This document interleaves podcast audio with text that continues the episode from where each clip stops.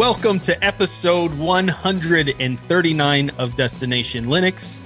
This is a podcast of opinions made up of four of the greatest minds ever discussing our passion for Linux. I'm Ryan, and with me today are the three sages of Linux, or is that the three stooges? Noah, Michael, and Zeb. what are you calling a stooge, buddy? now, this is a very special episode of Destination Linux as it is being streamed live on YouTube. So we're very excited to share this episode with all of you, as well as a very special announcement. However, if you thought for one second that you could just tune in, get the message, and leave, you're wrong. We are going to drag this out for as long as possible. Now, we won't drag it out too long, but we do. But at least on 12 hours of the show. At least 12 hours of the normal show.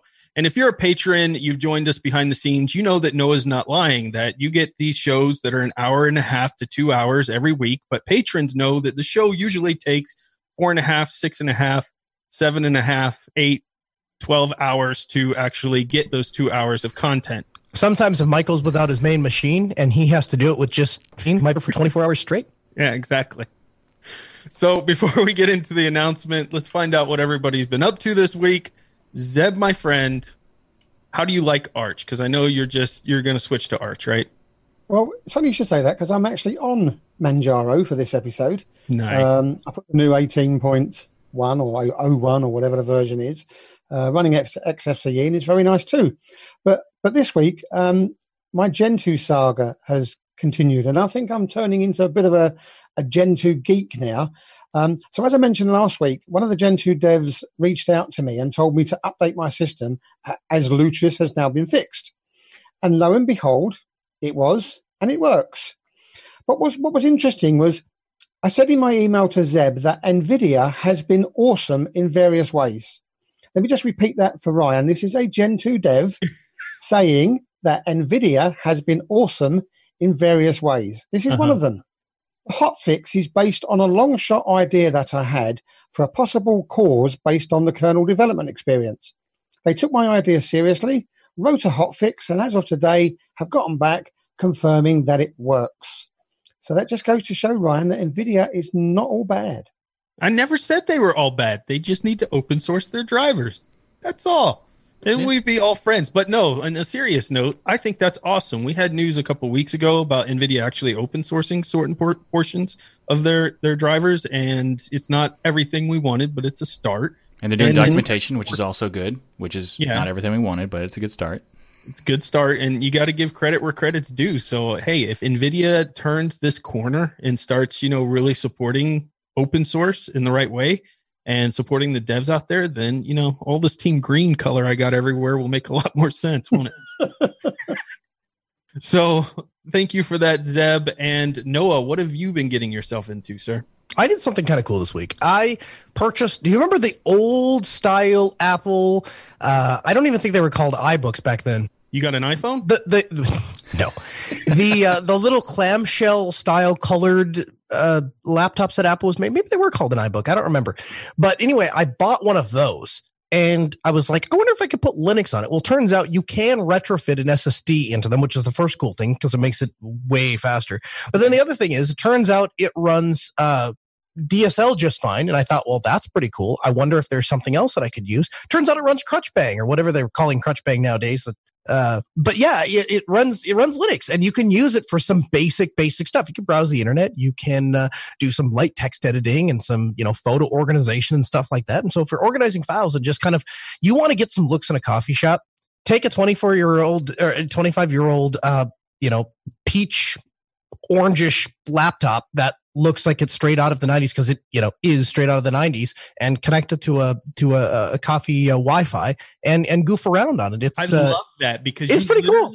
you literally made all the hipsters jealous because you went more hipster than them by bringing the old school macbook in there. Like you yeah hipstered everybody. So here here's here, here's where this uh, motivation came from. It's kind of work in progress. Eventually i would like to get to a place where uh, I could use it as a, as a daily driver. And, and, and so the thing that I like about that particular style of computer is the cases are massive. Like there's so much space. I mean, I could fit three uh, modern ultrabooks inside of the case for one of these little tiny, uh, whatever they're called, iBook clamshells, I think.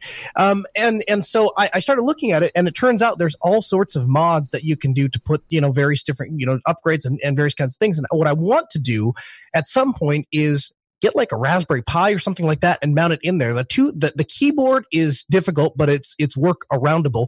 The brick wall that I'm at, that if anybody in the community can help me with, I would appreciate is the display. Uh, the display is a very, it has a very specific kind of ribbon connector and a very specific kind of ribbon cable. And from my understanding the video signal is it was was specialized to that particular motherboard. It's not like a standard vga or hdmi signal so you can't just cut the things off and solder new pins on. So if anybody knows how to do the display that's the thing i i can't quite figure out yet. And then i'll have to worry about the trackpad too but I, that that looks like uh that's the, the display looks like that's the harder part so yeah it's gonna be kind of a fun thing to play with very cool and michael what have you been up to sir so I've been doing for the past couple of weeks. I've been working on the announcement that we're getting ready to talk about, and uh, I can't wait to let you know. Uh, but I've also been doing some other things about getting my uh, art set up as exactly how I want it. I still am working on that because there's uh, quite a few things that you have to do. Um, but overall, I'm, I'm just I've been putting a lot of effort into the coming announcement, and it's you know hard to explain in detail until we get to that. So once we get there, I'll be able yeah, to let we, you know. We got to drag this on, right? We got. Yeah, exactly. We're gonna. We're, we're just. It's just. It's not dragging it on. It's it's it's it's you know making the the, the sus- suspense increased and improving it, whetting your appetite for the information. So Ryan, what have you been up to? So I had the most amazing time yesterday. You guys know that uh, we had to find a new venue for my local coffee and Linux in North Georgia event and we found a new venue which was a awesome coffee house that was open to hosting us for very little cost at all like $10 for the whole two hours rent a room and have this because we're a nonprofit obviously and i didn't know how many people were going to show up because we were moving locations it was kind of a little bit of a mess but we had a really good show up we filled up the whole room with folks and we talked linux we had some new people show up uh, we had great discussions but there was this moment of realization. I brought my Mycroft device there too that I built from a Raspberry Pi to kind of show Mycroft. And, um, you know, people were kind of like, oh, that's cool, you know, but it wasn't as good. My, Mycroft is good, but it's not as good as you kind of hope it could be or as useful as you hope it could be. But the coolest thing to me was when Bo was there because had nothing to do with the cool thing that he's a, a, hacker and a pen tester and has all of these amazing stories about facing off with the NSA and all of these things. It was the moment that he gets a cup of coffee poured and he needs to mix the creamer into the cup of coffee. So he pulls a switchblade out of his pocket, opens it, and stirs the coffee with it. And at that moment, I thought, I will never be as cool as Bo because the whole stops and is just staring at this dude casually stirring his coffee with a switchblade. And then he wipes, you know, the switchblade off and puts it back into his jeans and just, you know. As long as he didn't knock his alcohol over with his gun while he was doing it, I don't see a problem. He's just a cool dude. But no, I, I, had the best time. We shared lots of stories and fun. And we also had uh, someone, Brian, from the event say, Hey, my office is right down the street and you're going to need a lot more space because this thing's growing and we can hold you know 30 plus people. So let's start having the event at my office. So now we kind of have a place where we can store stuff and have cool equipment that we can show off and do whatever we like. So we're going to try that next month. But overall just really appreciate all the support from the community in georgia for coming to the event. Some people traveling as far as tennessee and other states to come to it. It's just really awesome to see that. So i had a ton of fun. So, this episode of Destination Linux is sponsored by DigitalOcean. Now, DigitalOcean offers the simplest, most developer friendly cloud platform. It's optimized to make managing and scaling apps easy with an intuitive API, multiple storage options, integrated firewalls, load balancers, and more. Now, I love DigitalOcean. I love DigitalOcean well before they ever sponsored Destination Linux, and I will love them for as long as they are around, which hopefully is forever. Because when I started with Linux, a lot of people have made the comment, which is very nice, even at the lug, man, you've only been Linux for a few years and you've learned so much. You seem to know this whole gamut of info. And while that's not true, there's so much I still don't know. I honestly can tell you that one of the reasons why I learned so fast in Linux was because of DigitalOcean, because I could drop a droplet, play with different servers, play with different commands. And when I messed something up, I would just redeploy a new server and start over again. It was so simple to use and it costs almost nothing. You can get all of this access to the world class customer support for as low as $5 per month, or you can use their flexible pricing structure for as low as 0.7 cents per hour. That's darn near free. DigitalOcean also has 2000 cloud agnostic tutorials. That means even if you happen to use another server, maybe you're forced to for work or something, their tutorials still will work across any cloud out there. So you can stay up to date with the latest open source software, languages, and frameworks. And you can get started with DigitalOcean for one month free with a $50 credit by going to do.co slash DL. Now, it's really important you let them know that we sent you there. So use this link, do.co slash DL we couldn't be doing this or the special announcement and things coming up without the support of DigitalOcean. So, huge thanks to DigitalOcean for their sponsorship of this show. So, onto a section that we really love um, on this show. It's the community feedback because you always come up with some good suggestions and good questions. So, this week we've had an email from Brandon. Hi, guys. Love the show. I'm an avid listener. Missed Zeb while he was out, but your recent guest hosts and interviews have been awesome. And, and I totally agree. The guys that stepped in for me and the girls were absolutely brilliant. So he goes on to say, in your episode 135 of the show, you discussed Huawei creating their own open source OS. So my questions are, what is to prevent Huawei from taking the publicly owned or open source version and tweaking it by adding loopholes and backdoors before it gets installed on their phones or devices? Is there a simple way to detect changes to the truly open source versions after it is baked into a phone or other device by a vendor?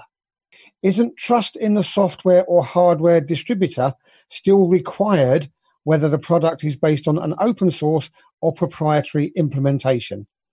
I'd love to know your thoughts. Keep up the great work, Brandon. So it seems that this sort of question comes about every time anything is involving a Chinese company. Um, and is that fair? Do we have any evidence of this? Now, Ryan, I know you're heavily into the, the phone side of it, and I'm sure that Noah can tell us about the hardware side, and then Michael's probably dug into all sorts of um, bits and pieces about Huawei. So, how do you guys in the phone industry see see Huawei and their product line? Um, that's an interesting question. So Huawei produces a lot of equipment that is used out there in telecommunications outside of just phone hardware. A lot of 5G technology uh, is from Huawei. So there's a lot of companies out there that you probably don't hear commenting on this press who have Huawei equipment out there in the telecom industry. But going back to Brandon's question specifically, you know, there really is nothing preventing a company from saying one thing and doing the other, right? They could go, they could, what do they call it, Michael? Washing open source?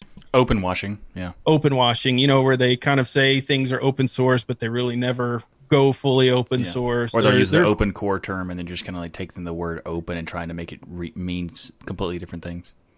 So to me, it, you know, regardless of what the company's name here is, insert any company name here, and my question will or my answer will be the same: is we have to wait till they actually do it, right? We have an OS that is open source that people can go out and look at the code and see what it's all about first. And then we have to kind of sit and watch and see how they treat the open source community because it could be one of two things. One is they're just to find an alternative until they can jump right back onto Android if the laws change and things like that. Or the other is that they kind of see this as a true viable option way forward to create a competitor to iOS, to create a competitor to Android, and they could build something truly awesome here. And if every company can get involved and help with it, well, that thing could really turn pretty awesome. Um, with that said, I think there's more. While while the news from Huawei is good, and they obviously have tons of money, billions of dollars to throw at open source and to create something here, I think we have a lot of cool alternatives out there right now in the open source community. You know, you've got the work being done on UBports. You, of course, have Sailfish OS that Noah is a huge fan of. You have uh, the Pine 64 phone out there. We've got so many great alternatives out there that I'm not going to hold my breath that Huawei is going to do anything fantastic, but certainly they have the pockets to, they have the ability and the connections to. And there's a lot more Huawei equipment in use than people probably realize, whether you have one of their phones or not. I'd also say, as far as like it goes with the um, like the open sourcing of it, it, you're going to have to trust any company that you just take the device and not change anything. Like that's kind of the, the case in just in general because they could be changing stuff on the hardware side or the software side, and so they could open source the software, but the hardware has special things that don't make it actually compatible with the, the open source OS. Uh, so there's things that could that could be done, uh, but there are cases where um, when we had Dalton on the on our previous episode, he was guest hosting. He mentioned how that if a phone was to be released, the open source operating system was released, if you can't take the phone, wipe out the OS, and then take your own build of the uh, the OS that they provide the source for, then there's something in amiss in that situation. So that would be a one way to test to see if it's if it's uh, like genuine structure to like if you can build that OS back up and see if you get everything back to where it's supposed to be. So that's one way to do it. But in some there is going to be some level of trust involved, you know, just in general because there's there's there's no way for us to you know take like take a look at every piece. Even the hardware pieces even the phones that are open phones right. or as, as open as possible. There's things that can't be open in those phones. So. So noah along this line you've been using sailfish os now for a few weeks. Any thoughts on this? I think we're focusing on the wrong thing. It, it, it, it goes back to this idea of being a real geek right? When i was a kid i would go into radio shack or i would go into hobby lobby or whatever the hobby store was at the time and I would purchase resistors and I would purchase capacitors and batteries and and and 555 circuits and stuff like that and I would take it home and I would build something, right? And when I watch my kids go into a Best Buy or a GameStop or whatever, they don't build anything. They don't build squat. They come they they go looking for products of what can a company deliver to me? Not what problems do I have and not what things do I want to do in life. And so what how can i use technology to solve problems and improve my life? They don't think about that. They just go they just wander on blindly. I wonder what uh, i can do with this stuff. And that's the way people and, and that, that's how i see other people adults even that wander around electronic stores right? What's app like you go on social media you go on twitter you go on facebook right? All of these people that are so excited about the apple event they could care less. They don't go in and saying, I really hope Apple adds this because this would fix something. They just show up and just wait to find out what they're going to be given. It's like they're subjected to these companies, and it's very frustrating. How many so notches are we going to get this time? Right, exactly. That kind of stuff. How many so, ports are going to so, be removed? So when so when we start talking about when we start talking about cell phones, I look at cell phones very differently than the vast majority of people look at cell phones. Now, I acknowledge it's not a market reality, so this is not something that I'm not going to change the way that the cell phone industry works. But I didn't buy this thing because of what it could do for me. I didn't buy this thing because some company said, "Hey, we produce this operating system that has these features, and you're going to love this." I went the other way. I said, "I want to buy a device that I can install whatever the heck I want to install on it." And guess what? Sony makes the Xperia open devices line. And so I can install anything that can run on an ARM processor can run on this phone. Anybody can design an operating system for this phone. UBports can design an operating system for this phone. Sailfish OS can design an operating system for this phone. If Copperhead OS hadn't gone under, they could design an operating system for this phone. And guess what? They're going to get the exact same support from Sony on this device that Google got from whatever company they contracted to make this device, right? That's to, to me, that is the perfect hardware phone. And then once we've identified the perfect hardware phone, we go to distro hopping, right? I'm going to go download some images. I'm going to install them until I find one I like. And I landed on Sailfish OS. If you didn't land on Sailfish OS, if you landed on what lineage, th- that's fine. Whatever, whatever operating system you want to run on your phone. The point is, and this is kind of where I think I take a slightly different approach than than the discussion we've been having, is I just want you to make that decision. I don't want you. I don't want to wait for Huawei to decide to make an open open source operating system or not. I want Huawei to make a really good phone, and they're not invested in what operating system you run on that phone. And then on top of that, if they want to ship it with an open source operating system and it happens to work really great, I think that's awesome. But if even if they don't, if they made a device that was and Huawei's pretty decent about this, from my understanding. If you look at any of the alternative ROMs that come out, technically most of them run on Huawei phones um, as long as they're making phones that adhere to some sort of sane standard that other people can build operating systems, that's how we arrive at a, a Linux like ecosystem on the phone.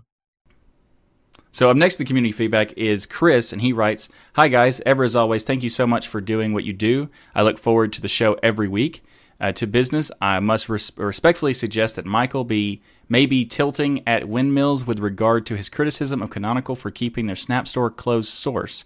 As near as I can tell, the only thing Ubuntu has kept proprietary are the website and binaries around the actual Snap Store uh, not accurate. That is the infrastructure that is presents the uh, presents the direct directory of snaps to the end users, and also the stores the binary the, the binaries for download. Why does this matter even a little bit? From what I understand, all the tools to create the snaps are fully floss. The configuration files for the creation of each snap are checked into source control. So if something awful happened and Canonical closes doors tomorrow, what would that mean? Someone else would need to stand up a new snap store, we'd need to re-upload all the snaps, and it'd be business as usual. Am I right? If not, yep. what am I missing? And that's just my two cents. Thanks for everything you do, guys. Before you say any before you before you address any of that, can we just point out that this all we'd have to do is stand up a new snap store and re-upload all of the snaps, all you'd have to like that that's, is a, a massive, massive pro like you'd have to get everybody's machine to point to a new snap store and we would have to have some you know we'd have to go collect all of these snaps and upload. So let's just start with the fact that that's a massive massive problem in and of itself. Be yes. that as it may. What are some of the other inaccuracies with that michael? Well before michael begins again? what I want to point out again is that you guys are not allowed to write in and troll Michael. That is our job. We troll Michael. That's not, not trolling guys. anyway. That's just having. That been a, oh, oh, okay, never mind. That's just ahead, having a different opinion. But that's not, right. but or just asking okay. a question, really. Um, but right, you're allowed to do that, I guess. Yeah, you can do that. That's fine. Uh, so this the issue is that the Snap Store is, by being proprietary, the store itself, it means that one, we have to find all the, uh, get all the snaps and relocate them. We'd have to actually write a new snap store because standing up a snap, a new store, sound is not that doesn't sound that bad, but when you have to write everything from scratch to do so, it is a lot of work. And you have none of the source code. yeah, and you have no from. code you don't to even it. Know, you don't even know what the process is. Yeah. So we also so we have that kind of issue, but we also have the situation where the snap the Snapcraft tool integrates with Launchpad in many ways, and it also has integration with GitHub. So we have the ability to make the snaps. We'd have no way to facilitate the usage of them, as well as the Snapd uh, daemon that runs the Snap structure is dependent on the Snap Store code that they have. So, in, in some in, in ways, I'm pretty sure you can't even replace the Snap Store even if you want to now. You can install snaps independently from the store, but I don't think you can actually install like to replace the repo that the store used. So even if you did write a Snap Store, you wouldn't be able to replace it without completely wiping out the existing store. You wouldn't be able to have that store and a new store.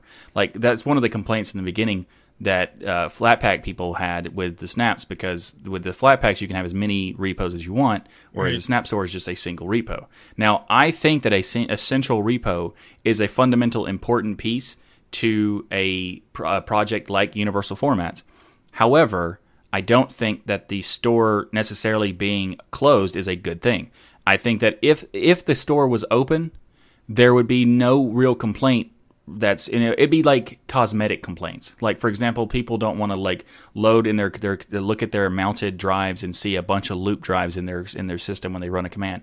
I mean, like people always find something to complain about but it wouldn't be there wouldn't be anything legitimate really right. left. it would all be just cosmetic. And also the themes don't work that great in snap sometimes depending on the application. So there there are some issues with snaps in general that are not that important but they are completely you know dismissed in the sense of like how because it's it's it's a closed source store that actually is a big problem in some ways because I'm not saying Canonical is doing anything wrong with doing it or that they would do anything wrong because of it but I am saying that it, at some point there is a possibility that Canonical could be having a new CEO or a new uh, they have like board of directors when they go public that could happen. There could be some scenario where the the worst of the worst thing could happen I'm not saying it's likely. It's definitely probably not, not likely at all, but it's possible. And that's the entire point. If it was open source, it wouldn't even be possible. Well, so just to uh, just to throw a little shade on on what you're saying too, Michael. Um, have they not said that they want to move towards a uh, going public? And if they moved towards going public, would they not be controlled by a board? And if they were controlled by a board, does the possibility not exist that Hey, Right. somebody's gonna like a Microsoft's gonna buy in and say, hey, you know what? This is uh this is a major asset, the Snap Store thing, because everybody gets their software from it. And uh, yeah, let's go ahead and lock her up. That's that's basically what I'm saying. Is like uh, I didn't, probably didn't say it well. I don't know. If that, I don't know if that's so far from likely. Yeah. Well, I'm just saying. I think that. I don't know if it's possible. I mean, it's definitely possible, and I think and, and they are they are going public. That is a thing that they're going to do. Whether the result of that is negative or not, that's up in the air. If the if the store was open source, there wouldn't be that much of an issue if they even if they did go public and got new board of directors and stuff. So that it's just it's an issue that doesn't need to exist, and I don't understand why it does exist because Canonical is a company that typically does open source software. Like everything other than the store is open. So why is this one piece not? When it's not like people would replace the store anyway, because there's no value in doing that. There's a central repo is important to us universal store, but the the possibility of the closed source backfiring on us, there that is a thing that could happen. And if for some reason the Flatpaks go away and app images go away and snaps are the only thing, and then the board of director comes in and completely locks everything down, that would be a bad situation to be in. Because yes, they could lock down. Uh, they could say, you know, yes, the Snapcraft tool is open and everything, but they could lock that down in the future, so future versions wouldn't be open. We don't know. It's just a possibility mm-hmm. that doesn't. I don't see a value in it being closed, and I see many, many reasons to have it open. So So Jacob in our chat, Michael says, since snaps are not dependent on the distro, each distro could have their own store and they could all be enabled at the same time. Canonical keeps saying that the snap should be managed by the developer and not Canonical, so installing a snap made by Red Hat should be pulled from the Red Hat repo. Well, I agree that they do say that the developer should be controlling it, and they do technically. Uh, Canonical allows the developer to control the delivery, the the updates, and all that stuff. The distribution of such is controlled by Canonical, and I don't think that that's necessarily a bad thing. I think that if a central repo is good because it makes it easier for people to know where these things are, and having Yes. it in this having a scattered universal format re- remo- removes the benefit of even being a universal format like not completely but in many ways it does. So if you go if you go to one store and you everything that you want is in that store that's the best approach. That's also why flatpak started the Flathub because originally the flatpak didn't have it and it was really confusing to find anything. So they created a Flathub that's a central repo to get everything. That's the best approach. And that's and they they do offer the developers to have control. And i do think the developers should have control not like repo maintainers having control but I don't necessarily think that the repos there should be also additional repos. There should be the ability to add additional repos if you want to, like an enterprise company wanting to deploy internal stuff. But I don't think that you know every distro should have their own repo just because that creates complications for no reason. So interesting question. Generally, these things don't always have the easiest answers, but um, there you go. I think it's just something that they should get done, and I, I think it's a simple matter that could relieve a lot of you know valid issues out there with snaps. Absolutely. Um, so, although we've done two emails this week, uh, we do want to continue to try something different. So, if you've got some feedback that you can send in via a little video snippet, um, that would be really good. Um, so, send us a video comment showing us your tech favorite desktop, comment, or suggestion, and we may feature it in a future episode. And don't forget that we're still we still haven't had 10 videos shown, so there's still a chance to get some stickers and swag. So send your video links and or emails and comments to comments at destinationlinux.org.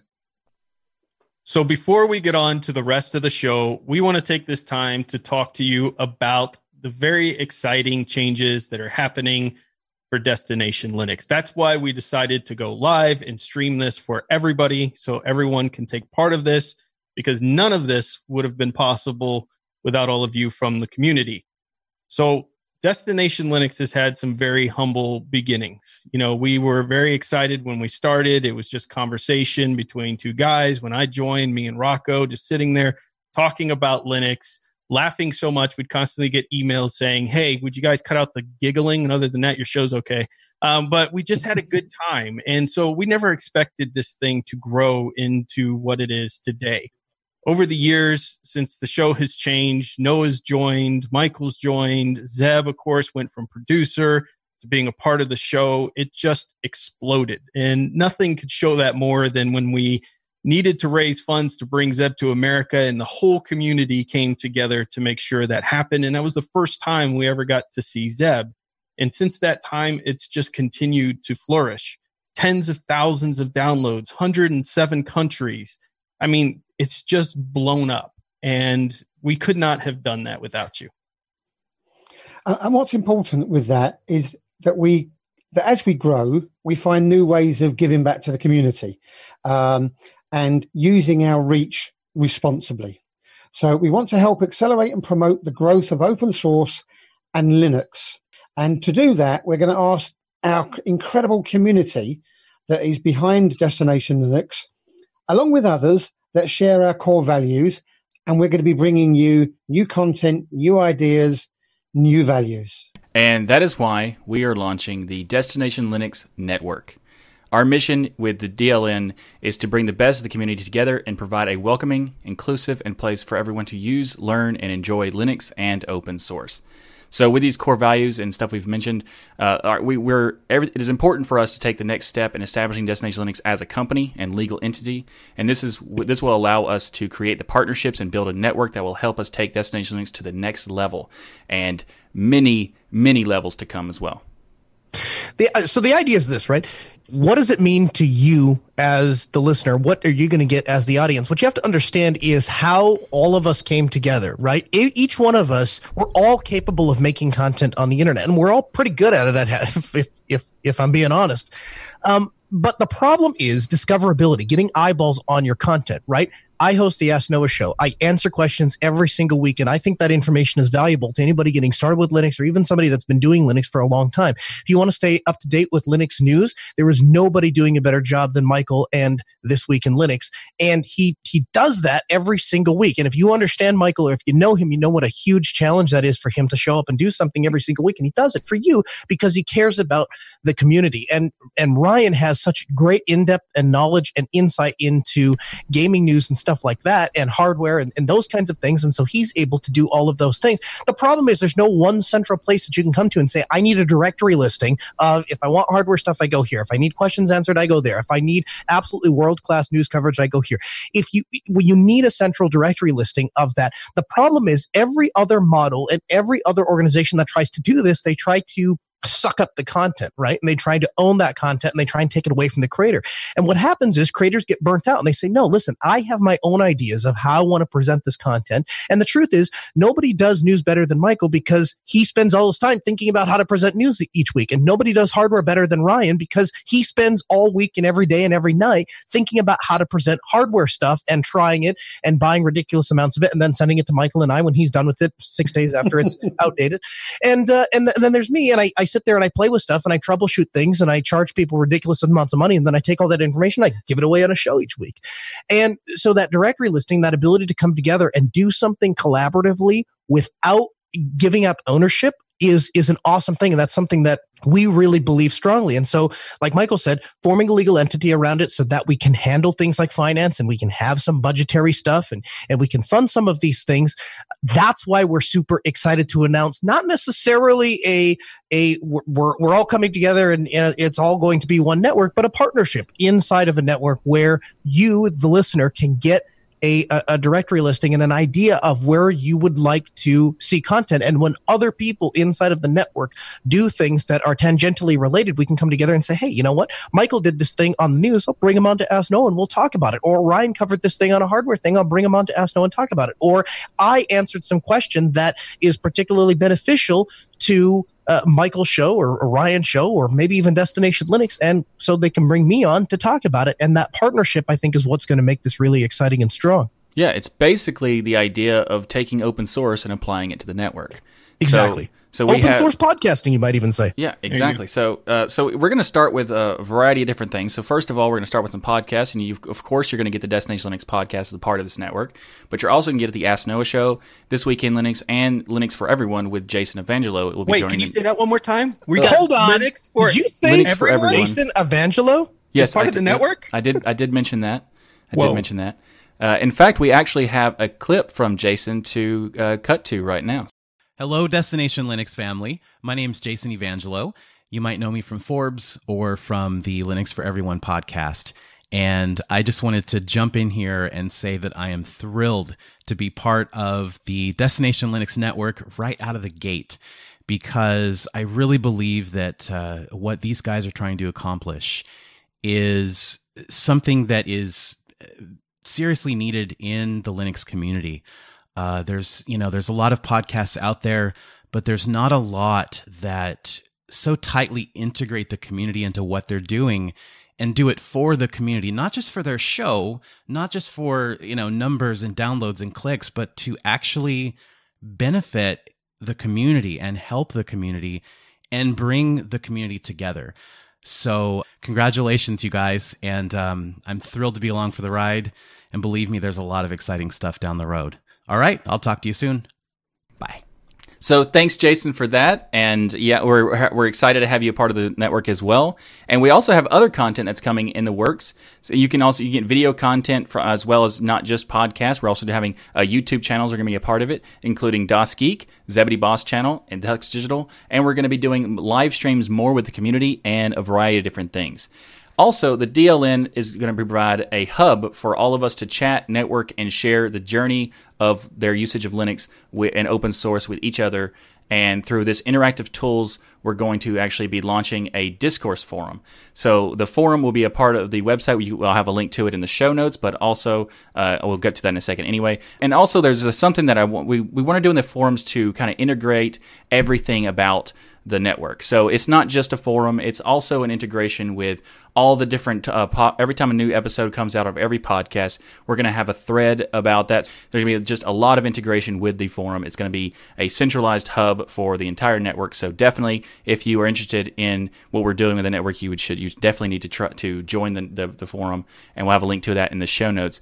And we've actually spoken about something you know, for many times about how Linux and marketing, it has its issues, right?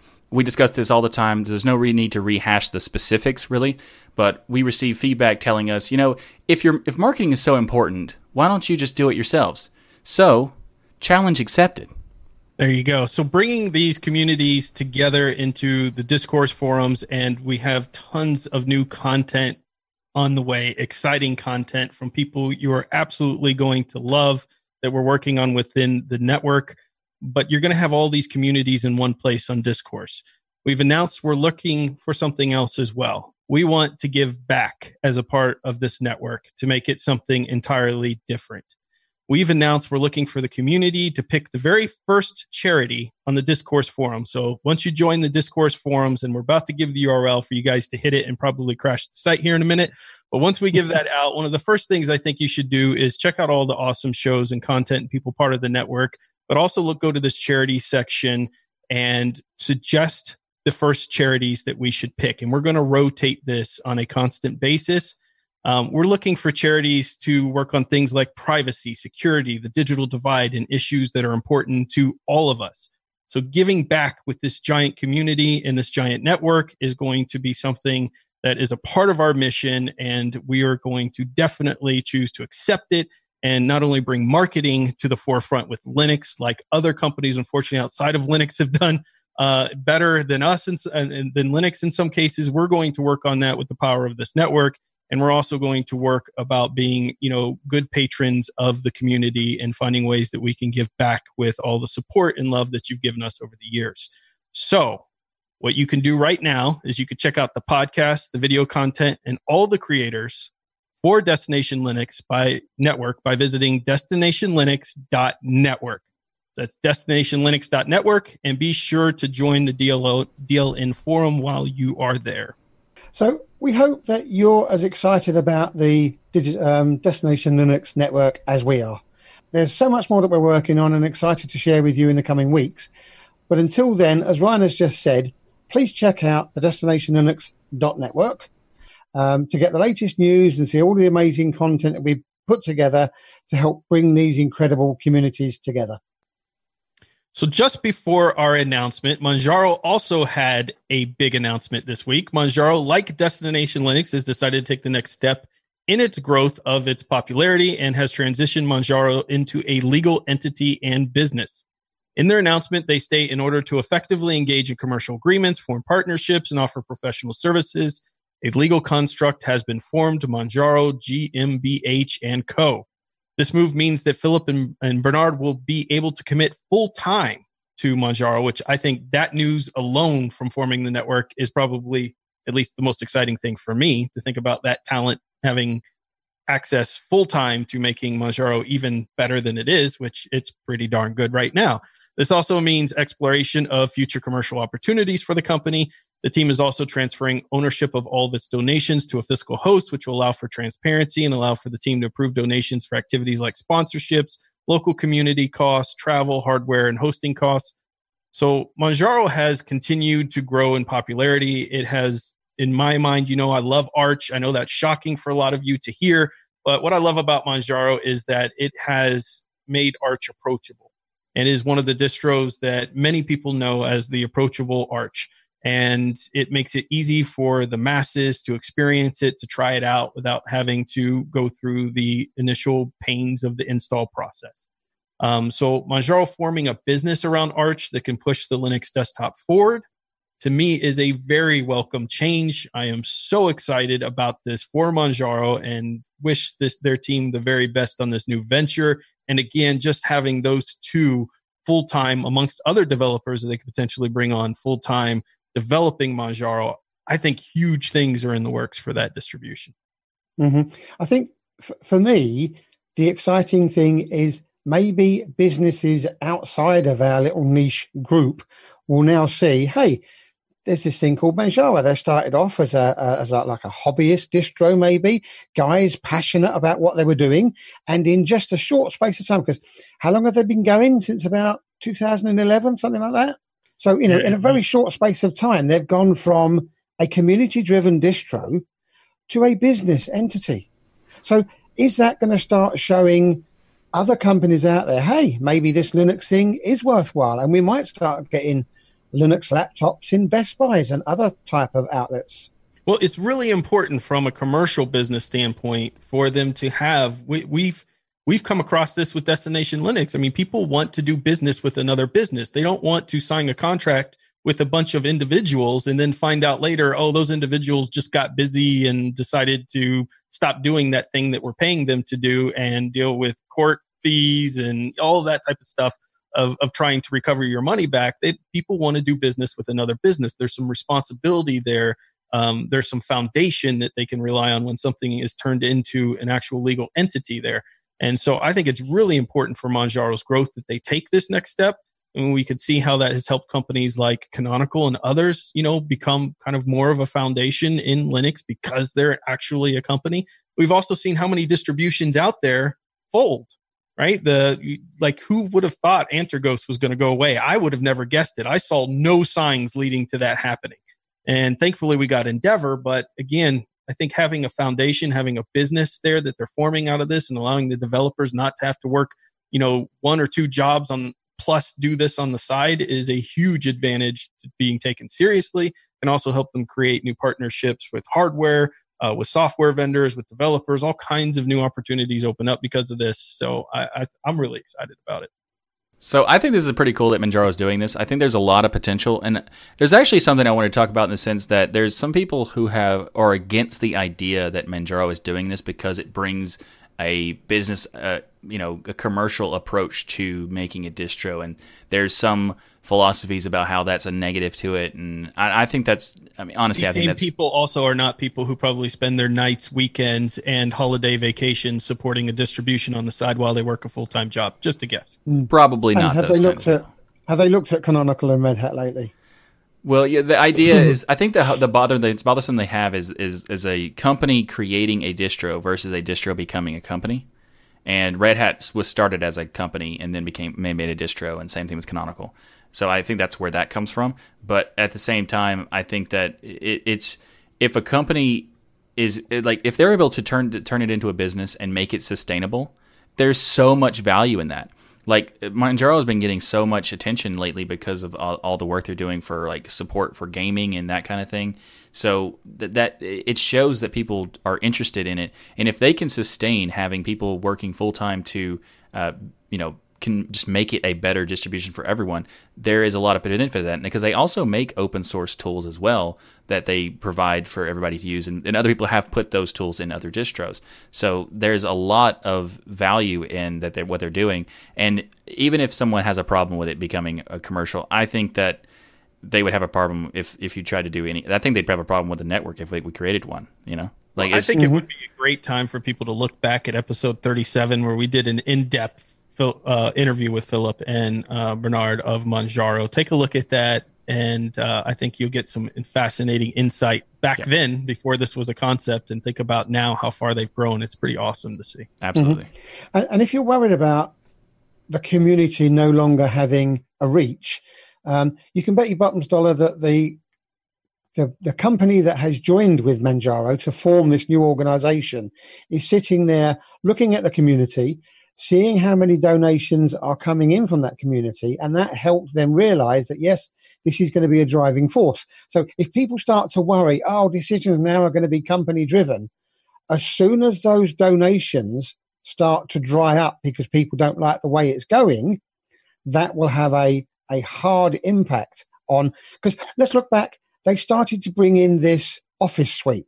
Everybody was up in arms and they change their views. So I don't think just because they're a company, I don't think the community will lose that power of persuasion. If no. anything, because they're now a business entity, they have to be keep. You know, they're going to have to be careful that they keep the money streams coming in because unless you're a rich billionaire like Canonical's got, you're not going to have somebody just chucking money at a, a company to keep it going because they love Linux. So community, don't worry about it. You will still have the power to influence people. Absolutely. So Firefox actually has announced something really interesting. In our previous episodes, we talked about uh, we had a community discussion we made in the case where you know everyone should be using and supporting Firefox. And in just in case you need some more reasons why, Mozilla has announced a new service that they're testing, the Firefox uh, Private Network. Basically, it's a proxy VPN. So now this service is currently in free beta and it lets you use the public Wi Fi more safely and securely. It may not remain free. We don't know for sure about that or not. And also, the other caveat is that it's currently only available for testing in the US. So if you're in the US, you can test it.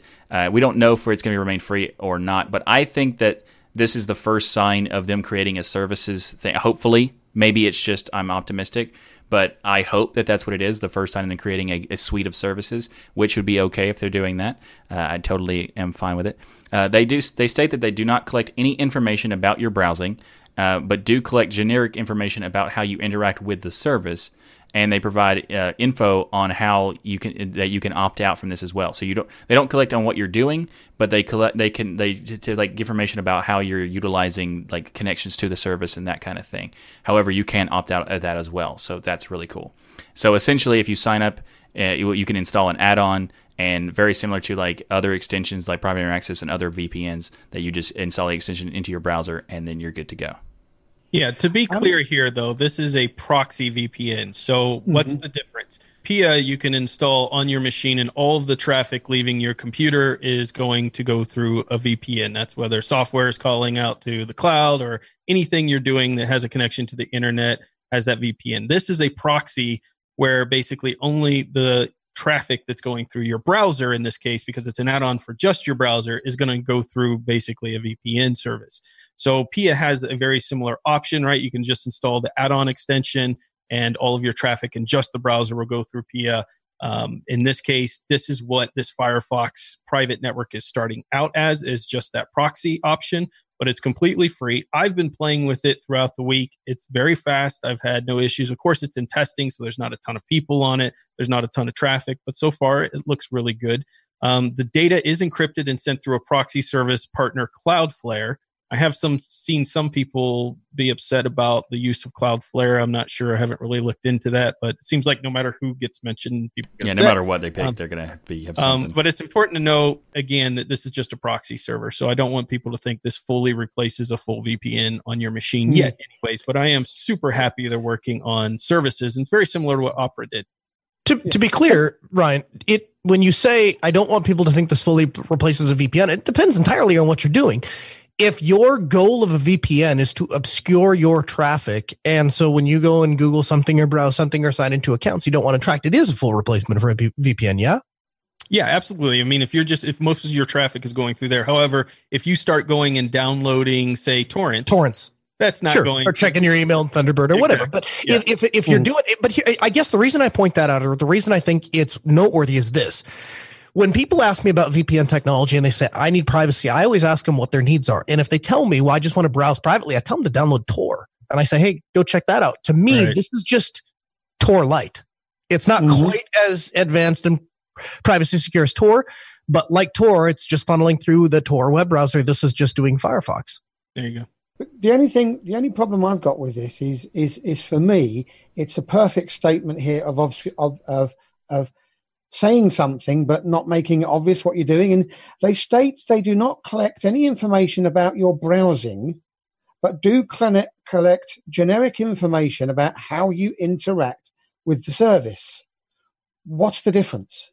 What what's the difference between watching where Well- you're going or watching where you came from and how you got to where you're going to be going? I don't know what specifically because they didn't list out, but I'm guessing because this isn't how most VPNs tend to list it out is when you connected, what time you connected, where you connected from, what username, password you used when you connected. Those are generic services that most VPNs collect. What most people are concerned about, however, is what happens afterwards the logging of where did you go, what website did you visit, then where did you go next. That's the piece that most people um, Right. have a trust issue with VPNs, and rightfully so, because there are very few VPNs out there that actually have a proven history, like private internet access does, of being uh, taken to court and and you know being subpoenaed and saying, "Look, uh, we don't have logs. You can sue us up, down, and sideways. We don't have logs, and we don't." They tell them, come and come and come search the servers. Go ahead, look, have at Yeah. it. Whatever logs you find, you can have.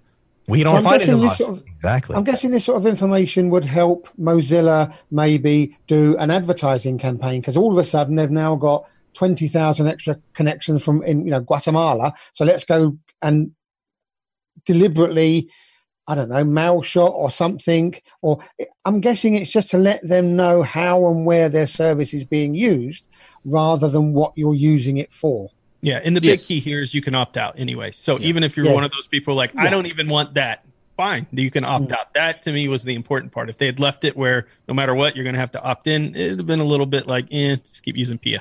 Um, but this was a good option here.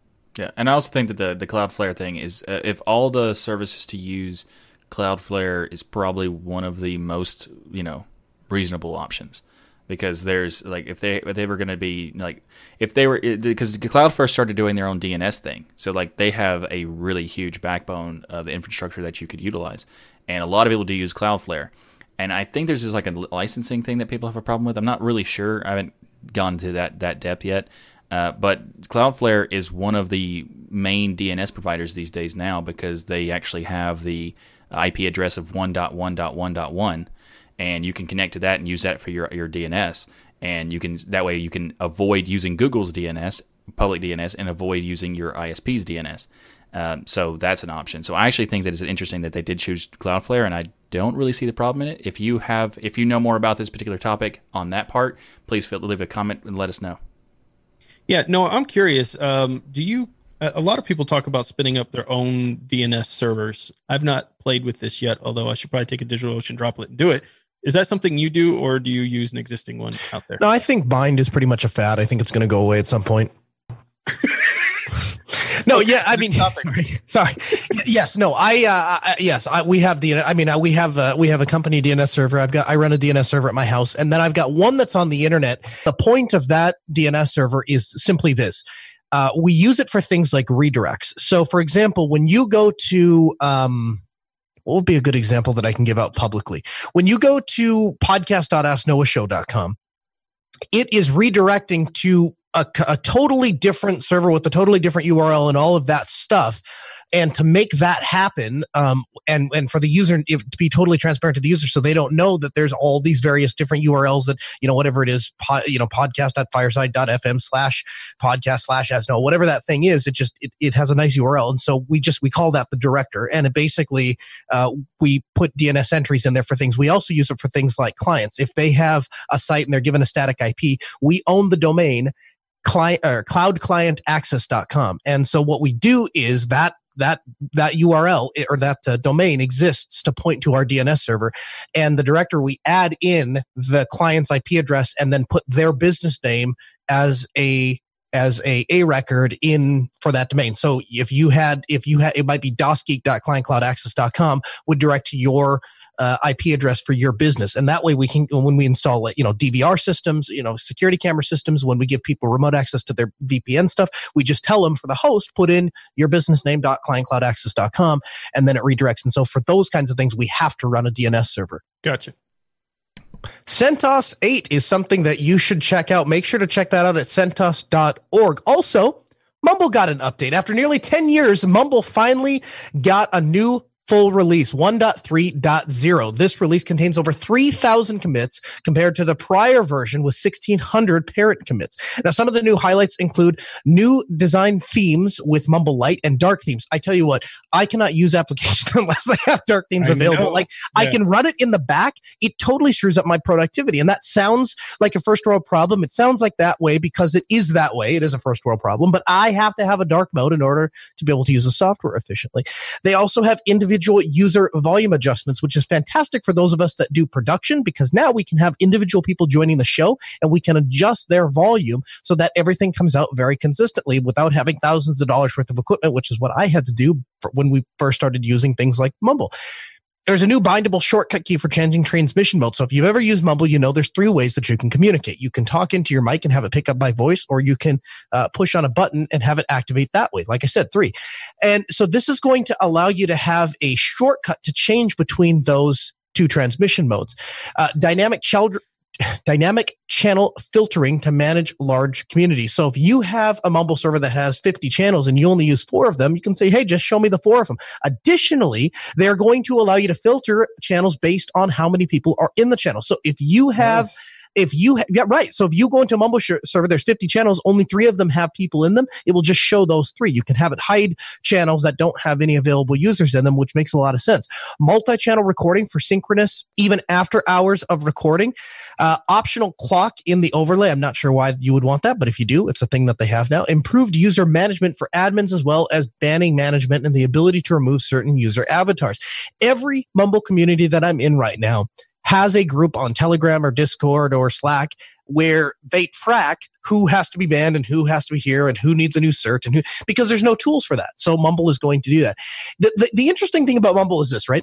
Opus is the future of technology. And I'll, I'll, I'll go out on a limb and say two things. Opus and SIP are the future of IP voice technology. And so if it's not using Opus and SIP, chances are it's not going to be around in 10 years.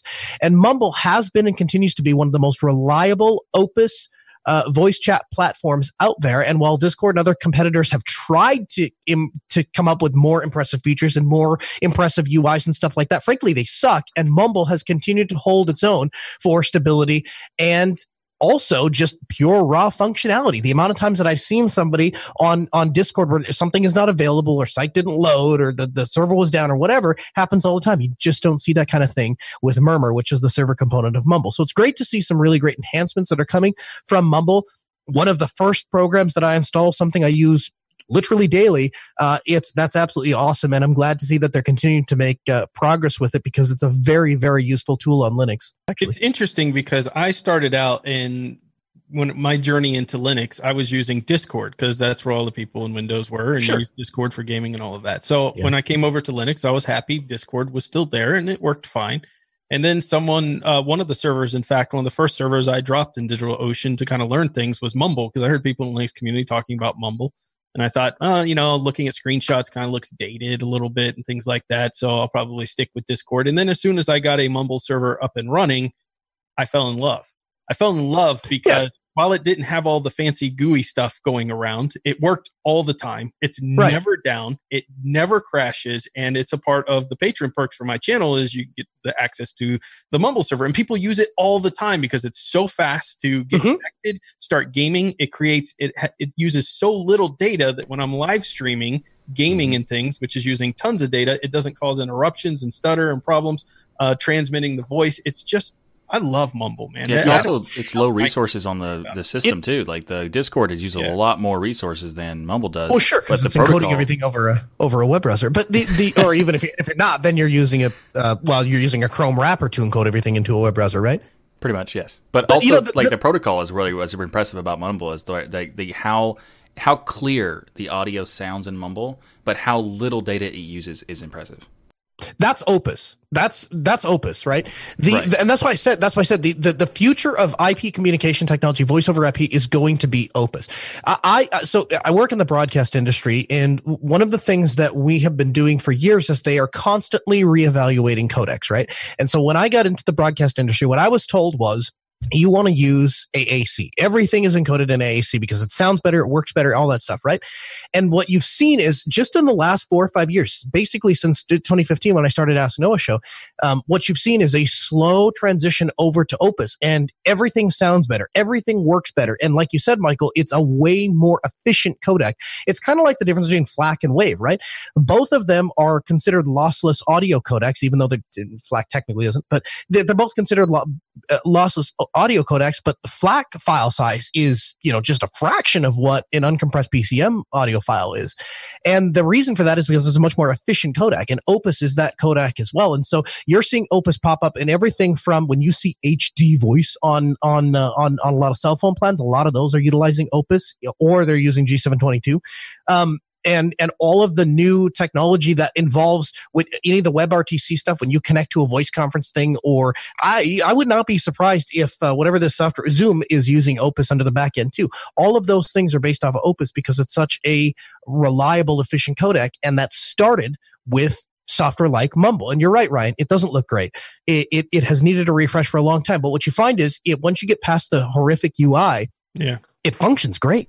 Never stops. Yep, it's perfect. So what's weird about that is that the the new version of Mumble's design looks way better. There's such a huge improvement, and I can't tell you how important it is that they got rid of those ridiculous lip icons.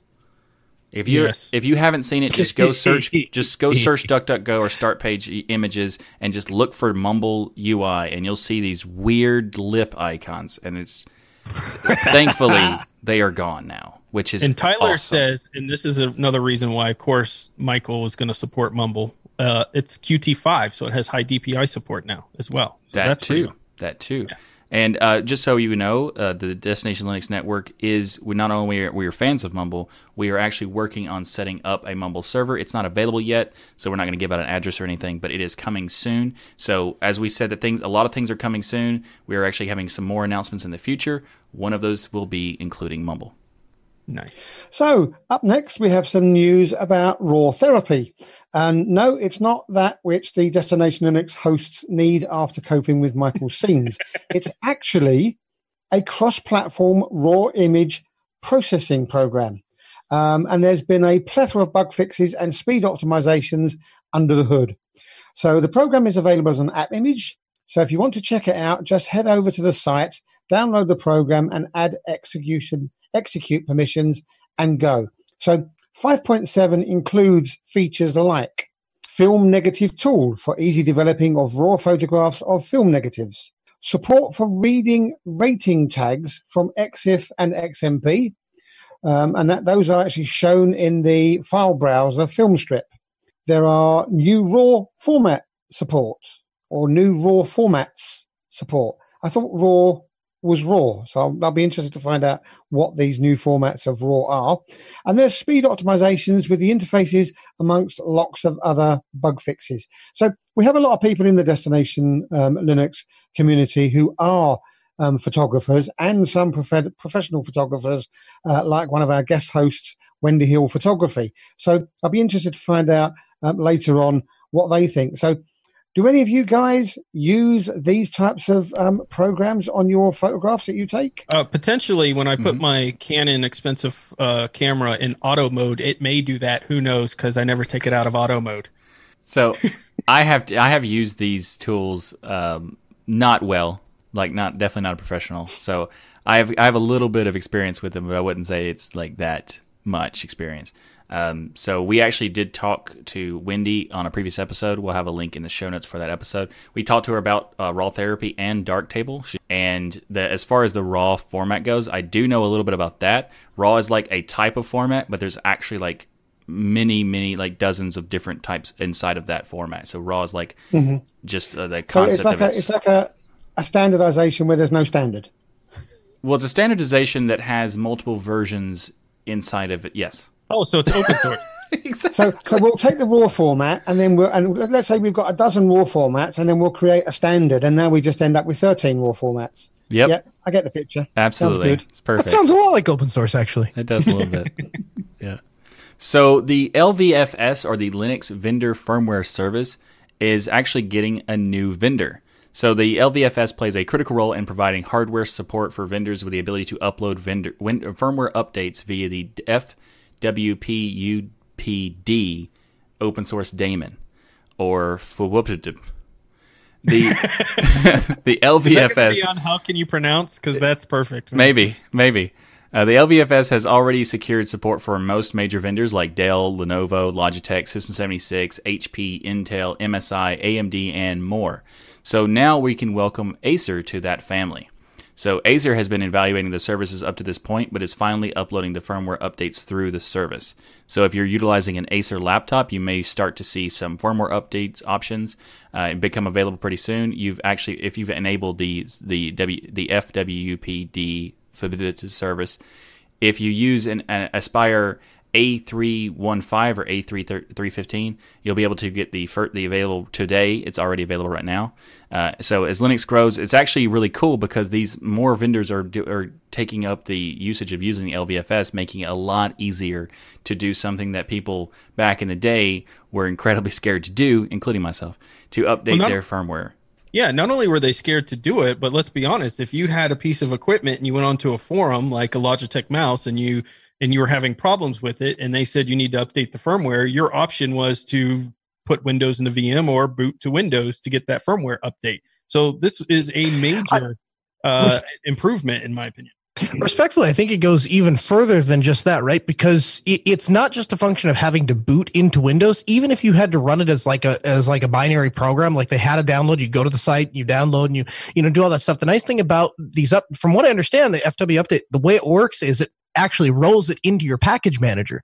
So once you have once the package manager is aware that you have that device or that thing, it just automatically pulls the update down and applies it for that device. Am I right about that? Mhm. Yeah, I don't know if it automatically updates it, but it certainly notifies you that that update is available. It's and available, the yeah. distribution, They have certain tools like that will tell you in certain portions of the GUI GUI tools like System 76, for instance, to tell you, hey, you have these updates. If you want to apply them, they're there for you to update. But yeah, this is this is absolutely fantastic and crucial to really the adoption of hardware vendors making Linux only devices because it used to be you weren't you didn't really update firmware all that often. It also used to be you'd go buy a video game and you got mostly the complete video game. Well, nowadays things are different, right? Firmware gets updated a lot. When you buy a new video game, generally it gets 15, 16 updates before it's actually stable. Things have changed. Things are weird now, but that's a thing. And this allows Linux to be uh, competitive in the market. And when you look at the brands that we have, and by the way, we only listed you know maybe the top six or seven that are recognizable but it just goes on and on and on about the lvfs partnerships that they've made but all of the major ones are covered there from dell lenovo logitech hp intel msi system 76 amd all of them are there. So that to me is critical that you have those major components there to get your firmware updates in a simple tool. It's very easy to install. You can go out onto a website get the instructions for it to get the daemon running so that as soon as an update's available boom you'll have it and you can decide if you want to apply it or not. Awesome. So, just when you thought it couldn't get even more exciting than our announcement today, Pine 64 have dropped another surprise. We've got the Pinebook Pro, we've got the Pine Phone, and now they're talking about the Pine smartwatch. So they haven't given us any um, hard and fast times yet, but what they've said is it will be around about $25. It will come with a nice charging dock. Um, there will be a 20 millimeter wristband uh, size, a heart rate monitor, zinc alloy and or plastic. Oh, it's made of zinc alloy and plastic. It will have a multiple day battery. And I think that what they're waiting for at the moment is uh, for some developers to get in touch with them and say, yep, we're happy to work with you for this and we can start building these things. So it depends on how quickly the software can be made available to work on the kit. But it looks like we might be getting this in quarter one or quarter two of 2020. So whilst this is fantastic, are they stretching themselves a little bit too far? Should they be concentrating no. on? Nope. They're not. Okay. No, and here's why. So three things matter when you're trying to get a, a product and or really a brand because they're not building a company, they're not building a product, they're not building a service, they're not building an operating system, they're building a brand. Mm-hmm. And I mm-hmm. think there are three things that are important when you're building a brand. And the, the, the first one is that you have one place to go. The reason that I buy so many Pelican cases is because I know that when I want to buy a case that's going to protect my equipment, Pelican is going to make a case for that. Are they expensive? Yes. Do they have a lifetime warranty? Yes. Are they absolute stellar quality? A hundred percent. And so I know I buy a new laptop, I go buy the Pelican case board. I, whatever it is, camera equipment, analyzing equipment, Wi-Fi analyzing equipment, cable modem equipment, we put it in a Pelican case because I have that one company to go to. Now, if Pelican only made laptop cases, I, they, I would have to go, you know, to one company or to the other. I don't even think about it. I just, I know if I'm buying a case, I'm going to Pelican. And I think what Pine, the company, what they're trying to do is they are trying to make technology for everybody, right? What mm-hmm. does everybody need in a, in a day to day laptop that you can open up and use and how inexpensively can we make a quality product? And then they've gone back and said, okay, let's try and do that with the phone. And now they're going to say, let's try and do that with the watch. And if you think about the three things that people use in order are phone, watch, computer. I'd say the vast mm-hmm. majority of people are most interested in purchasing themselves a phone. Then they're interested in purchasing themselves a smartwatch. And then a lot of people just use their work computer. And if they purchase a third electronic device, it's, it's, it's a computer. So I think, I don't think they're stretching themselves too thin. In fact, I think what they're doing is, is staking their claim as the the one technology company you can go to to buy your technology. And if you look at how well things like the Pebble did, I think there's mm-hmm. absolutely a market in an open source smartwatch. We just need a company like Pine 64 to make it. Excellent. Especially at this price point. I mean, they they just shock right. and awe constantly with the prices. Like when I saw the price, I'm like, that's got to be a mistake. Yeah, that seems ridiculous. Right. It's two hundred fifty dollars, well, right? Not twenty. And look at the and look at it too. It's uh it it doesn't look like some hacked together piece of crap. It looks like a quality timepiece. Well, this yeah. is mm-hmm. Zeb, why they're not stretching themselves too thin because unlike some other people who are trying to get into this arena, they're using established hardware that's out there and then telling that that company saying, here's the specs, here's how we want it to look, and make some yep. changes to something that's tried and true versus sitting there trying to mill their own device from scratch, which then, yes, if they were milling every single device they created from scratch, we would probably be stretching themselves too thin. But they're doing this the smart way.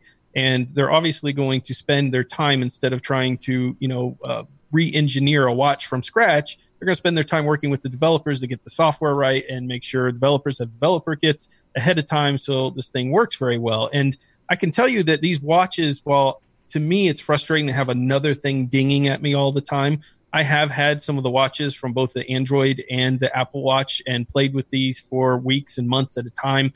Um, and there is some neat things that they offer out there that, again, I just get so many emails and messages a day that it wasn't for me, but I get why some people, like my wife, absolutely love theirs.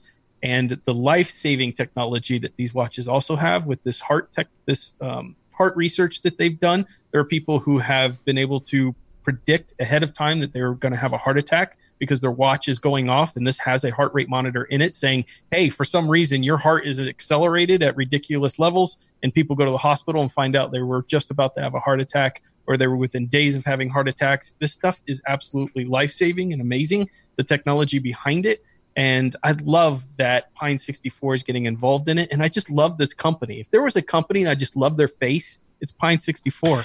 Here, Yeah. let me let me let me uh, let me put on a tinfoil hat for just a second. You talked about life saving technology, and while I agree that's an important thing to consider, also consider this: when it comes from a company like Apple or Google or any of these other companies that have a vested commercial interest rather than an interest in your privacy and your security, what's to stop these companies later on down the road from partnering with I don't know medical insurance companies and saying, "Hey, these people who constantly have tachycardia, we're going to we're going to to, to, to release that information." Or the 23andMe with the there's you know third party doctrine allows them to do anything they want with that information. What's to stop them from doing that? It's So not the- only a possibility, no, it's going to be the case, right? This is the same thing Sure. with people taking their uh, the cars ins- the- from their insurance companies and plugging a device into their car. And They Right. get the writing right now that says, "Well, our company, when you plug that device in your car, Yeah. is not going to use that information to ever ding you." But and we'll give you fifteen dollars off your car insurance every six months. Yeah, but the insurance companies know that you everybody switches insurance companies a lot. Like Right. this is a big thing. You got a 70% turnover probably in this market of people switching every 5 years. Right. So the first time they're not going to use it, but they can sell that to another competitor who may now decide that you hit the brakes all the time and you drive too fast, and now we're going to charge you more for insurance. So That's yes, exactly I. I think Apple certainly in this case is far more trustworthy because they don't make their primary money off of advertising yet. But that doesn't mean they won't in the future to compete with Google and other things. Google, I definitely wouldn't be sticking uh, their watch on my wrist anytime soon, but I would stick a Pine 64 uh, watch on my wrist any day of the week. So where we get to is if you look at something like the pine people i i i, feel like i can actually trust them when they're when they say they're making a device designed with my privacy in mind. And when they des- when they design a, a, a watch that is designed for a company that has privacy and security and and values open source in the community. Um so to me that that's a that's a whole nother that's a that's 50% of the reason why i would be interested in a smart device from this company. Yeah, I agree. I think the Pine 64 they're doing a lot of stuff, and also the hardware aspect of them being able to do this kind of thing is because they've been doing hardware way before they started doing any, even the Pinebook. Like the Pinebook has been around for a year, year and a half or so, maybe even two, and they're they're kind of like ramping up after they've gotten the experience with those products and making a new like a full type of product approach. But they've been doing system on a chip boards and stuff like that for many years. They've been one of the uh, go-to competitors against the Raspberry Pi for many years as well. So like the Rock Chip 64 has been a, a very uh, very sought after board for a lot of people. So they've been in the space for making hardware, even on a small like the small type product hardware for a very long time. So I think that they're in a good position to be doing it. And also we got information from uh, Lukasz from Pine 64, who said that if we wanted to talk about it, he wanted us to mention that the dev kits will be uh, will be going out for the watch, but somewhere between late October and November ish. They don't really know exactly when, but that's pretty soon for them to be already working on a dev kit. And they Yeah. d- and so that so the the estimate rough estimate of a quarter one quarter two 2020 is likely possible depending on how quickly the software can be made for the, the watch. So i'm super excited. And I, I actually at one point i said um, you know when pine makes these new products i'm basically going to get all these products. And because of their prices they're they make it possible to buy every single new product they're coming out for these new these new lines. And it's still reasonably priced for all of it and it's just that's just ridiculous. And I, when i was talking to lukasz about this this new latest thing i sent a message to him. I was like could you like calm down a little bit? Because you're blowing my mind too many times too often. Microsoft continues to push this narrative that they love Linux and they're going to market Linux and that Linux has some integrations and is now a grassroots roots conference to push this agenda. So on March 10th and 11th, Microsoft will be holding the WSL conference in Redmond, Washington. The conference will be two whole days of hands-on workshops, hackathons, presentations, and networking. The conference will be free, but you will need to register. They're looking for speakers, you can sign up at wslconf.dev. Microsoft is clearly trying to secure developers and the hearts of the community as well as the small business world. Community events like this can have a big impact on getting developers' attention and building a fan base around WSL, which continues to get better with every release, supported by Canonical, Debian, Kali, SUSE, and OpenSUSE. Linux itself has a major marketing problem, as we've discussed before, and we hope DLN can help provide some exposure to Linux, not just as a great cloud and server OS, but also as a great desktop solution.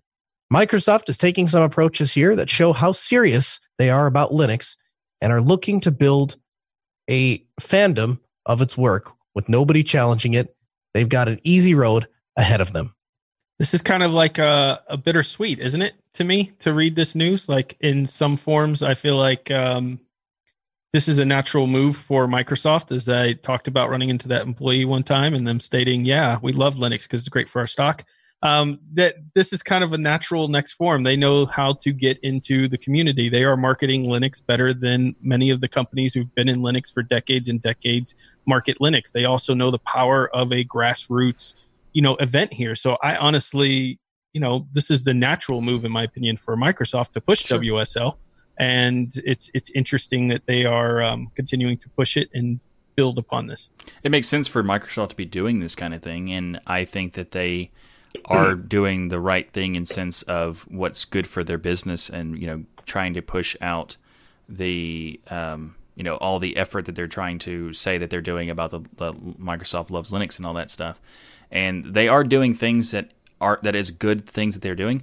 Um, but you know, WSL is one of those things that, technically speaking, is good. But as at the same time, why are we helping them? You know, that kind of thing. Like if Microsoft is doing all the work to make Linux work on WSL, then okay, fair enough.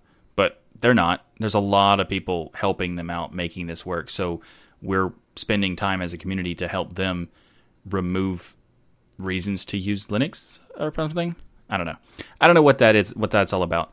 But the conference does make sense that they're doing it, and I think that there's also something we should talk about in the sense that, uh, and the, recently on Twitter there was a uh, employee of Microsoft talking about how we uh, they wanted to know if if we'd be interested in doing a OneNote, uh, if if the Linux community would want a native client for OneNote. And uh, so I'll have a link to that in the uh, the poll if you'd like to vote on that in the show notes. But it's interesting because it shows that some cases they are interested in doing it, and so, like it's kind of like Microsoft is such a huge corporation that some pieces make sense and that they well, seem legit, and then other pieces are like.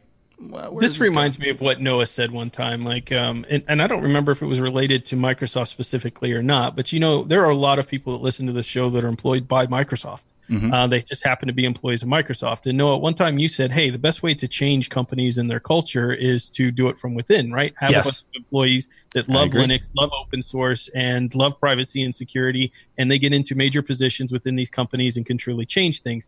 I think the problem here is there is just a lot of bad blood that's been here for a while.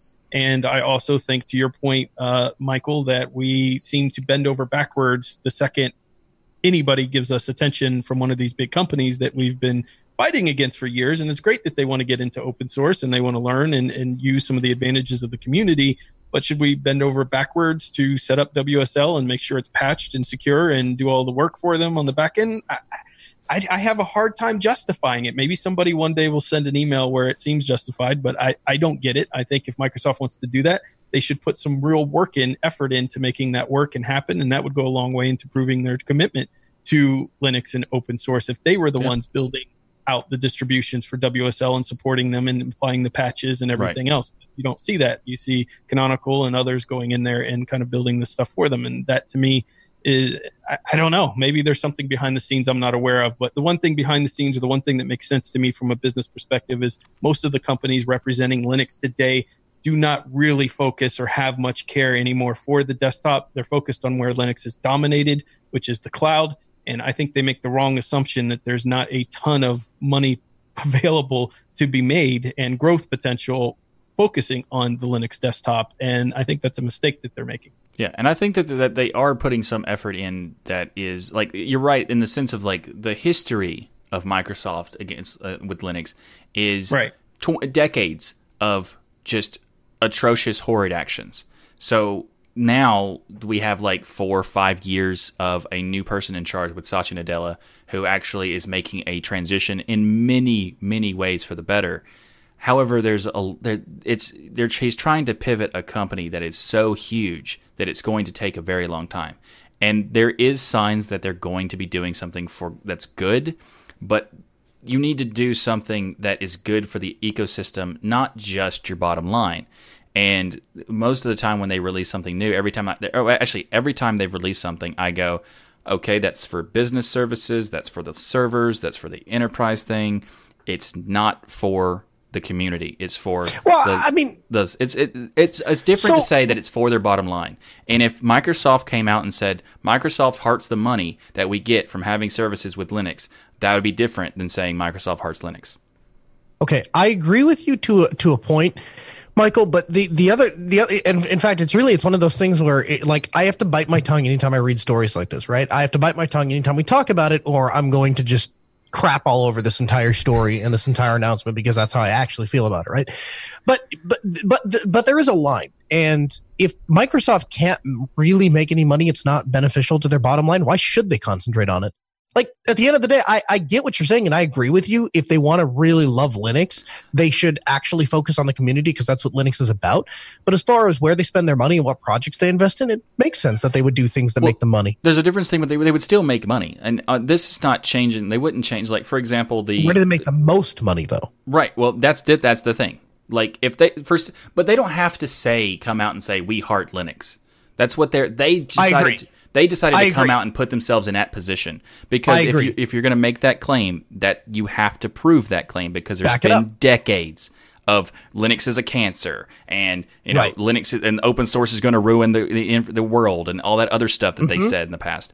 If you're going to make a claim that you're changing, you have to Right. prove that Back you're changing. That's or all I'm just saying. say, or just, or just come out and say, hey, you know what? We don't really care for Linux. We would prefer that everybody use Windows. If everybody's going to use Linux, we're going to find to make a buck off, uh, find a way to make a buck off of it. So here's what we're going to do to make that happen, and we'll we'll support you to the to the extent that it's a mutually beneficial relationship. If they came out and said that, I would believe them at face value. I would take it and go, fine, let's run with it. Fine, Microsoft Teams is running to Linux. That's awesome. I'm never going to use it, but I'm glad that it's there. Yeah, that's that's basically Yeah, the, the perspective I, think was the saying. bigger problem is with all of this. You know, Microsoft's doing what any business would do, and we could make the argument that you know we've changed that target for what we expect of corporations. Right? Everything is money. Nothing's back to the community. So therefore, anybody does anything for money, it makes sense. We can argue that over the ages, we've we've moved that target to where companies basically the only thing we expect from them is to go out and make money and give nothing back. But the one thing that bothers me the most is that how the Linux community, the companies represent the Linux community, have reacted to the news. Right? Uh, Microsoft's doing a better example advertising PowerShell than Linux has, which has had the power and more powerful uh, terminal application for decades. And Microsoft comes out and releases PowerShell and does a marketing commercial for it that blows away anything that any company that represents Linux has ever done. And it got so much attention, you know, and, and this is the problem. And this is why DLN, I think, is so important because being able to properly market the power of Linux on the desktop is something that's severely missed. And I think it's because a lot of the companies that represent Linux as a corporation don't care about the desktop very much anymore. They cared about it to get to grow, but they don't care about it anymore because the money's in the cloud and everything else. And I think there's I think that's a mistake from a business standpoint because I think there's tons of money to be made. I mean, there's two trillion dollar corporations out there right now that made their money off of desktop computing. So there's a lot of money to be made here that is being ignored. Yeah, I agree with that, and I also would say that you know the, the point about how the, the network is actually going to help us you know bring more attention to the desktop. I I totally agree with that, and actually, what's interesting is that the uh, the, the employee from Microsoft who made this tweet about OneNote actually came to us and asked question like asked us for our opinion about what was happening. So they came to me and wanted to talk about what I set up because I was so adamant against Microsoft, but not in the sense that Microsoft has no chance of ever changing my mind, just that they have a very big mountain to climb. And if they want us to hand them the, the grappling hooks to climb, that's they actually have to prove that we we are we're not just handing the art you know handing over the entire thing to them. So in the in the conversation um, we, we were um, we were actually talking to, uh, I was talking to him about it and he was like what what is the things that we could do? It's like well you have a big thing because of all the years and years of anti Linux that was coming from that company. So basically they just need to make a gesture that would benefit Linux and not necessarily hurt Microsoft because that's not a requirement. I even said they don't even have to open source certain things, they just have to make those work on the platform. One of the things I mentioned was Microsoft Office and uh, OneDrive or OneNote or whatever that's called. And the and the employee was like, I appreciate your thing. We had a nice conversation. And then a couple hours later, the tweet happens that they're making a user voice voting system to talk about bringing OneDrive to the thing. So, like, just being upfront about like your opinion of it, it actually does seem to be beneficial. And I think getting that since that they are bringing they're willing to listen to us, and the fact that they more employees are going to Microsoft that actually are you know wanting to change the, the structure of that company is a very good thing. And I and as as uh, Ryan pointed out that um, that Noah's talked about like Red Hat being uh, joining IBM to improve the structure of IBM, having people becoming part of Microsoft to be who are who care about open source and want to improve the thing is a good thing and that's a good example of them wanting to do it. And I think if they were to bring OneDrive that's a significant gesture to actually harding Linux. Well, here's an interesting one for you guys. Um, if Microsoft do heart Linux, let's get Satya on here for an interview. Let's Will do it. That'd be that'd be interesting. We called him out. Gotta be here. You've been warned.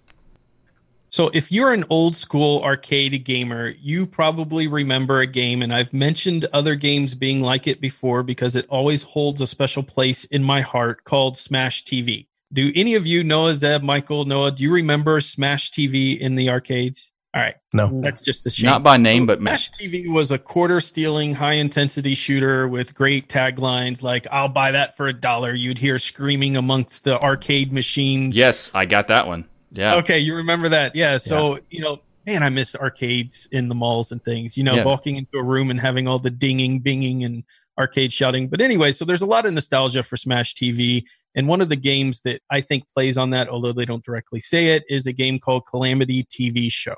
So this is released by Immaterial Studios, which is such a cool name, and available for Linux right off the bat.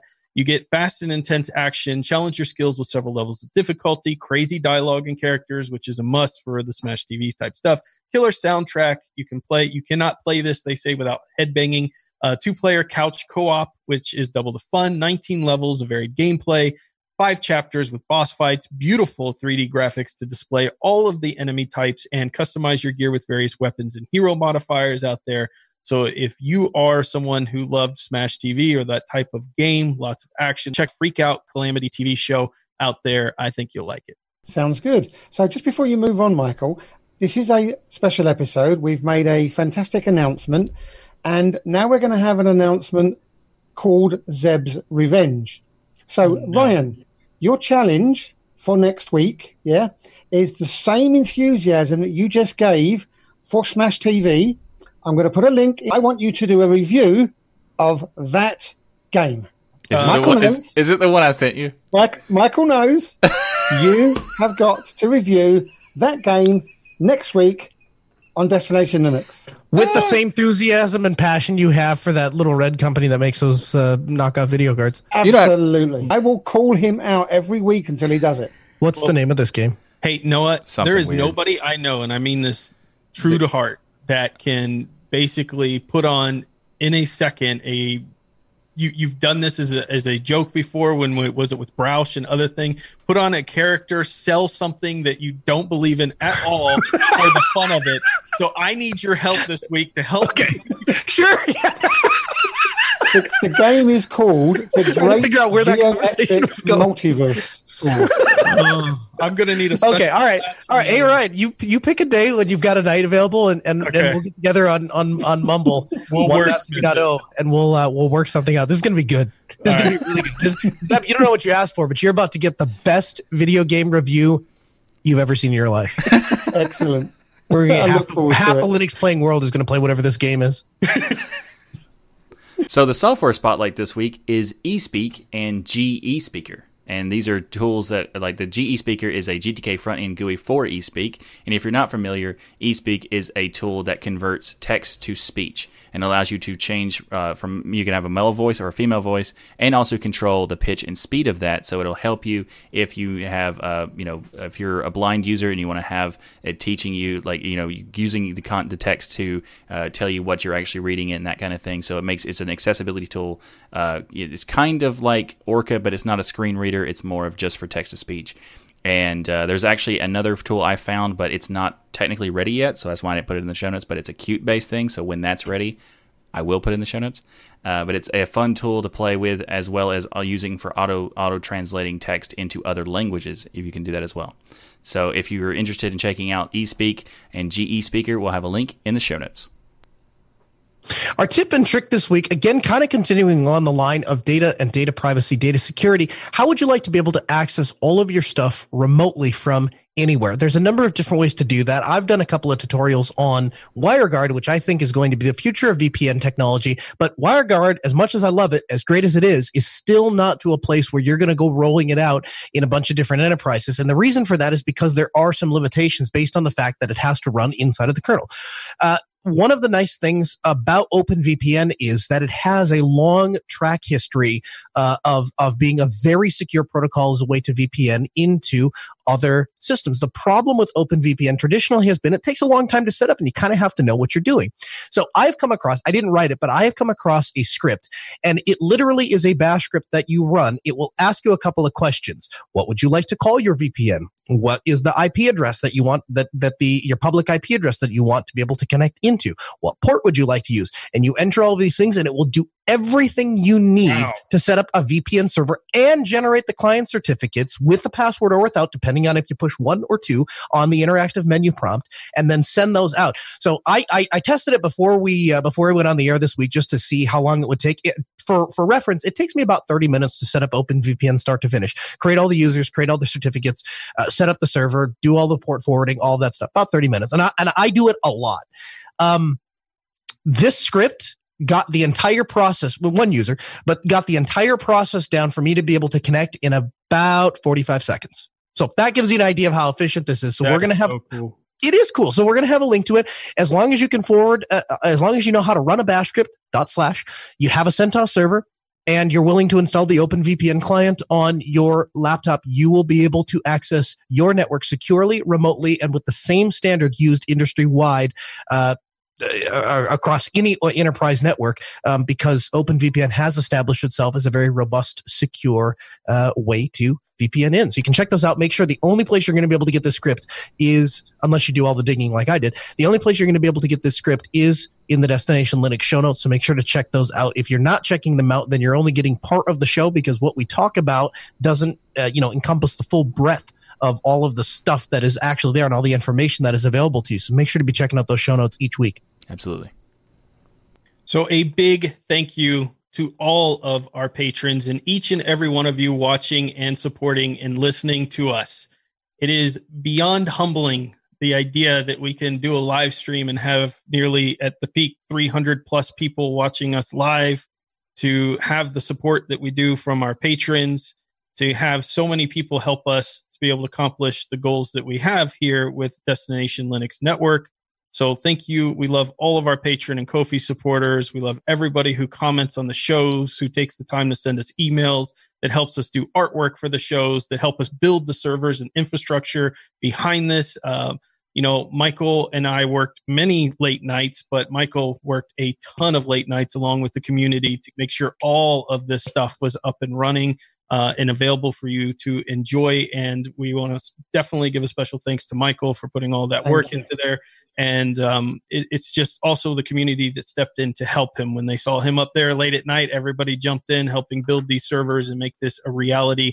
We couldn't do this without you, the community. We mean that. We would never have grown from the humble beginnings we talked about to get to this point without you. So thank you so much for your insane but loving support that you constantly give this show those scenes don't build themselves. We need your help as the community. And you can do that because we're on Ko-fi as a way to support the show. That's right. You can support the show by giving us a nice uh, monthly donation that will allow you to have the same perks as those folks on Patreon, except you're way cooler because you're on Ko-fi and you, unlike the Patreon people, can argue about the pronunciation. There'll be a link in the show notes and on the website to join Ko-fi. The perks includes things like access to live shows as well as an unedited version of the live show, which includes all of the scene creation that happens each week.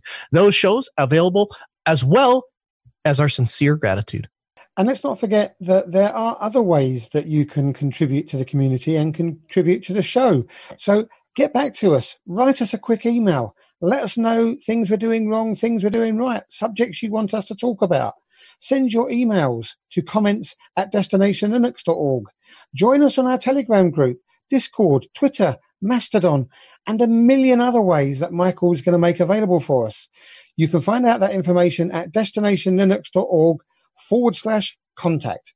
So please keep the comments coming. And don't forget, if you can do us a little video, it's even better because there'll be a little swag bag that's coming your way. Yeah. Can we And talk about the fact we're nearly about to hit a thousand people in our Telegram group? I Yeah, mean, we're that is we're awesome. getting there. So yeah, that's incredible.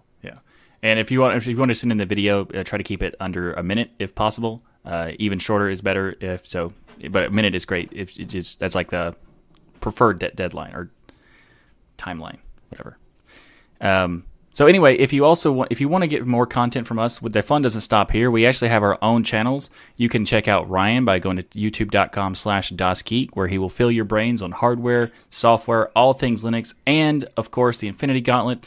And uh, you can check out Zeb. Go to, go to youtube.com slash ZebedeeBoss. Zeb can be found playing games on his Zebedee Gaming YouTube channel. You might find an occasional Gentoo installation or how-to as well. And uh, you can check out my content at tuxdigital.com, where I have in-depth weekly Linux News podcast, This Week in Linux, and other Linux-related content. You can check out Noah's show. Uh, he does the Ask Noah show, which is the a weekly talk radio show that happens uh, every every Tuesday at 6 p.m. Central, where you can join him and ask all, all Linux and tech questions. And also now you can go to destinationlinux.network to go to, to find all of these things in one central location, as well as the Linux for Everyone podcast that is being on that network as well. So check out the destinationlinux.network to find out all to get access to all of these things and much much more.